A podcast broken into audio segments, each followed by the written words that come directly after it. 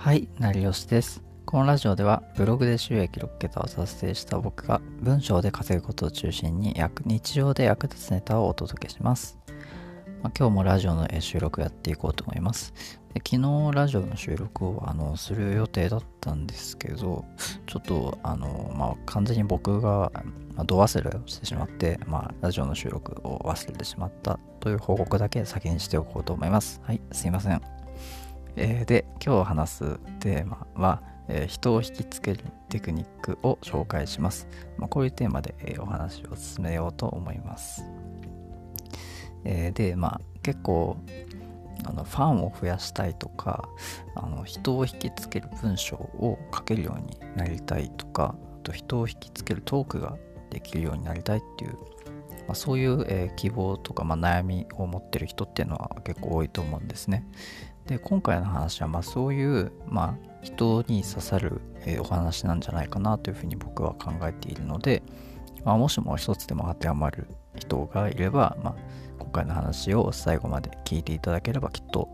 まあ、有益な、まあ、お時間になるんじゃないかなと思うんで、まあ、最後まで聞いていただければなと思います。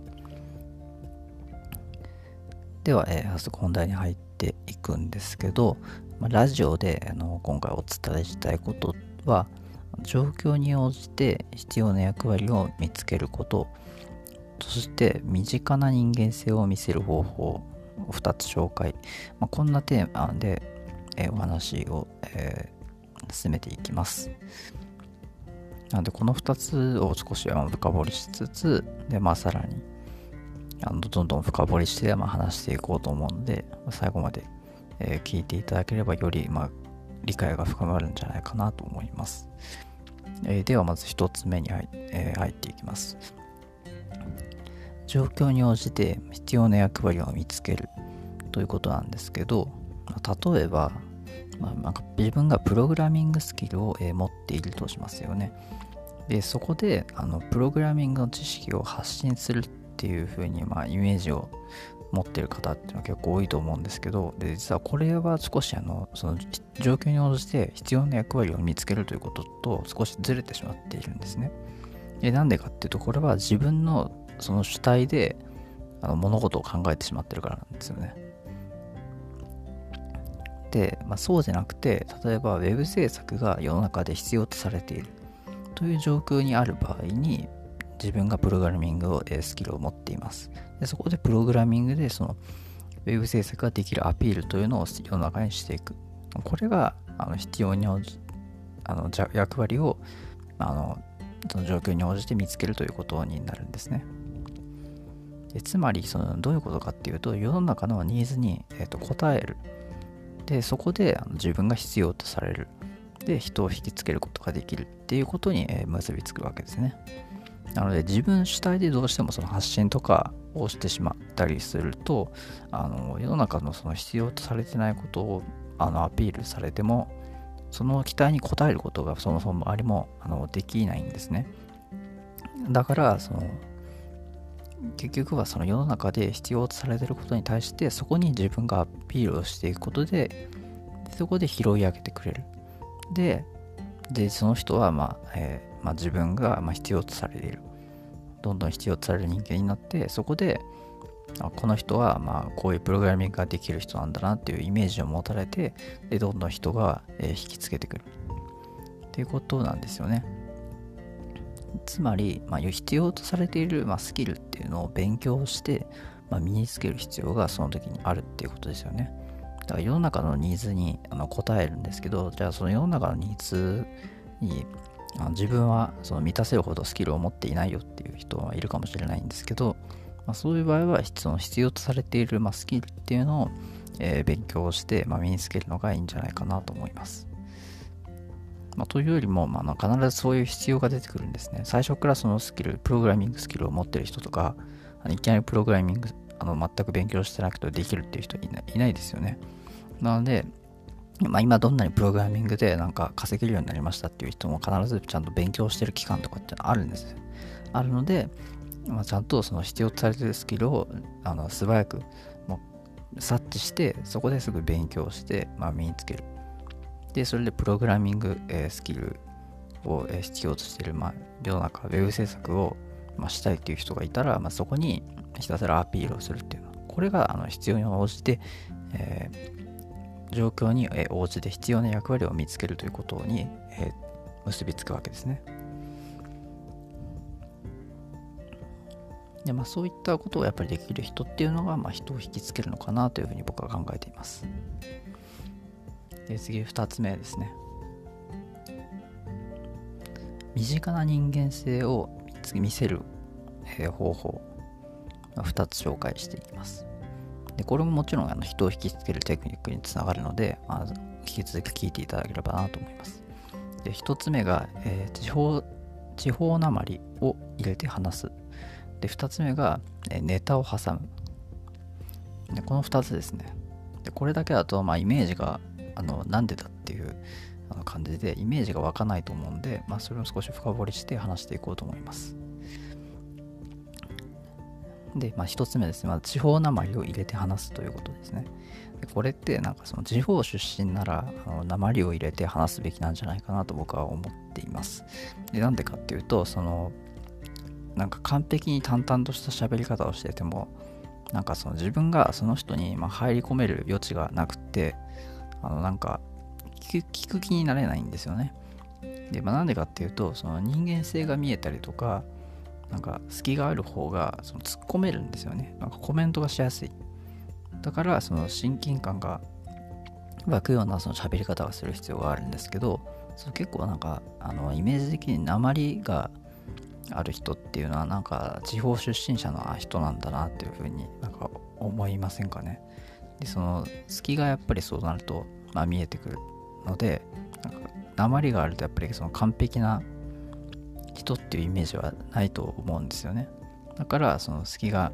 見えるからそのよりなんかこう親近感が湧いてなんかその人に今コメントとかはしやすいんじゃないかなと僕は思うんですよね。で例えばなんですけどあの、まあ、名前を出してしまうとまこなり社長とかっていうのを、まあ、YouTuber として成功してると思うんですけど、あの人も、えー、確か地方出身者だったと思うんででそれでなんか鉛を若干その入れて、まあ、結構喋ってるんですよね。あんまりなんかそう聞いてる人ってのはそういう感じしないかもしれないんですけどあのそれは多分その地方のその鉛とかの喋り方っていうのを多分知らないからだと思うんですけどでもマクナリ社長も相当その親近感が湧くその喋り方っていうのを相当あの意識してると思うんですね。まあ、なので彼のそのそのなんか人気っていうのはやっぱりあると思うんですよ。で、あの、やっぱりその都会出身者の人っていうのはまあ聞いてる人の中でもいると思うんですけど、じゃあ都会出身者もそういうなんか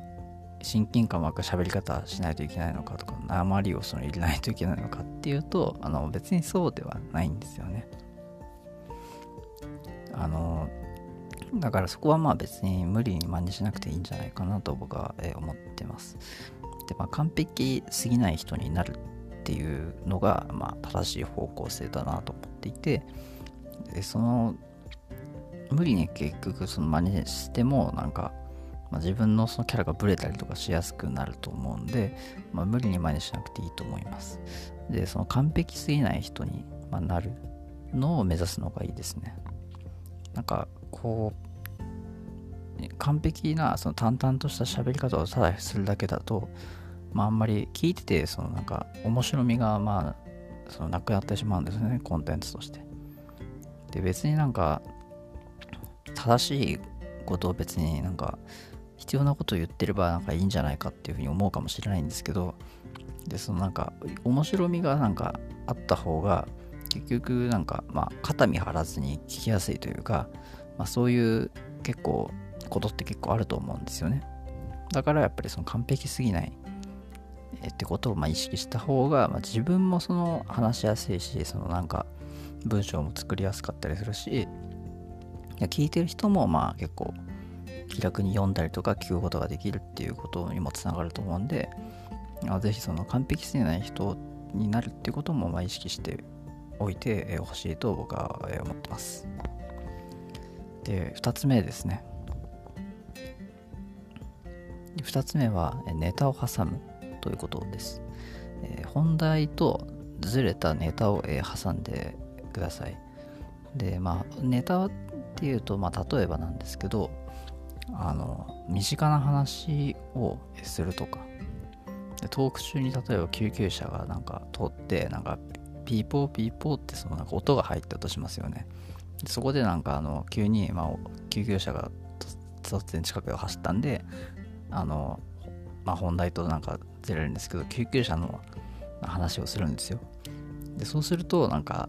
あの世の中の人って別に家でなんか普段いて救急車が通ったら救急車の音ってあの聞こえますよね。でそこでまあなんかあのそういうまあ経験をした人に対してそのなんかより親近感が湧きますよね。でちょっとそういうユーモアを入れた方がなんかこう、よりあの話が、え、聞きやすいというか、まあ、結構まあ、肩身張らずに、え、聞くことができるんじゃないかなと思うんですね。であと、まあ、他には例え話とかを、まあ、入れるのがいいんじゃないかなと思います。例えばなんですけど、なんか糖質制限をしてる話で、そのこうおむすびは糖質が多いからあのやめましょうみたいな話をしたしますよね。それだけだと、なんかいまいち、その、なんか真面目すぎる話になってしまうんで、そこでなんか、あの、なんかおむすびマンみたいになんかなっていませんかみたいに言った方がいいと思うんですね。で、おむすびマンってあのなんか、アンパンマンってまあ知ってる人たくさんいると思うんですけど、なんかそれに出てくるなんかおむすびのなんかキャラクターなんですよね。で、それおむすびなんかばっかり食べてるからおむすびマンみたいになっていませんかみたいなそういうギャグを挟むと、えー、結構よりあのなんか聞きやすいんじゃないかなと思うんですね。でさらになんかまあ例えばそういうブログブログでなんかそういうなんかジョークとか、まあ、例え話をなんか入れたときに、まあ、そこでおむすびマンの画像を入れるとさらにまあなんかイメージが、えー、湧きやすくなるんじゃないかなと思います。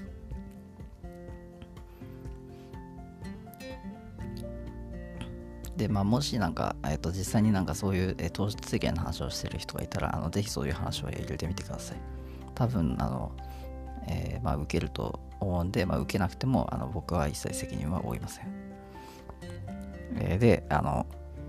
話は、今回の話は以上なんですけど、えー、一応、えー、まとめていきます。え身近な人間性を、まあ、見せないといけない。身近な人間性を見せる方法を2つ、え紹介、えしました。1つ目が地方なまりを入れて話すということ。で、2つ目がネタを挟むということですね。まあ、この2つを押さえておくと、まあ、人を引きつけるテクニックを活かせるんじゃないかなと思います。で、ちょっと最後に補足なんですけど、じゃあ、あの完璧な人間ではいけないのかっていう話ですね。まあ、それについて少し触れると、まあ、その論理的に話すのこととあ完璧に話すことっていうのは違うんですよね。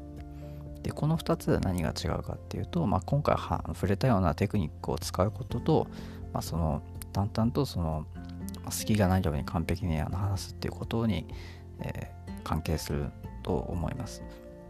で、この辺りに関しては、そのマーケティングを多分学ぶとより理解が深まるんじゃないかなと僕は思います。で、まあ僕が以前その Web マーケティングを初心者が学ぶ方法とかを、えー、話してたので、まあ、そちらのエピソードをより聞いていただけると、まあ、どうやってマーケティングを学ぶのかっていうのをイメージしやすいんじゃないかなと思います。というわけで今回の話は以上です。最後までご視聴いただきありがとうございました。またあの次回も、まあ、今回のように話していこうと思うんで、まあ、なんとか忘れないようにしていきたいと思います。で最後までご視聴いただきありがとうございました。次回もよろしくお願いします。ではまた。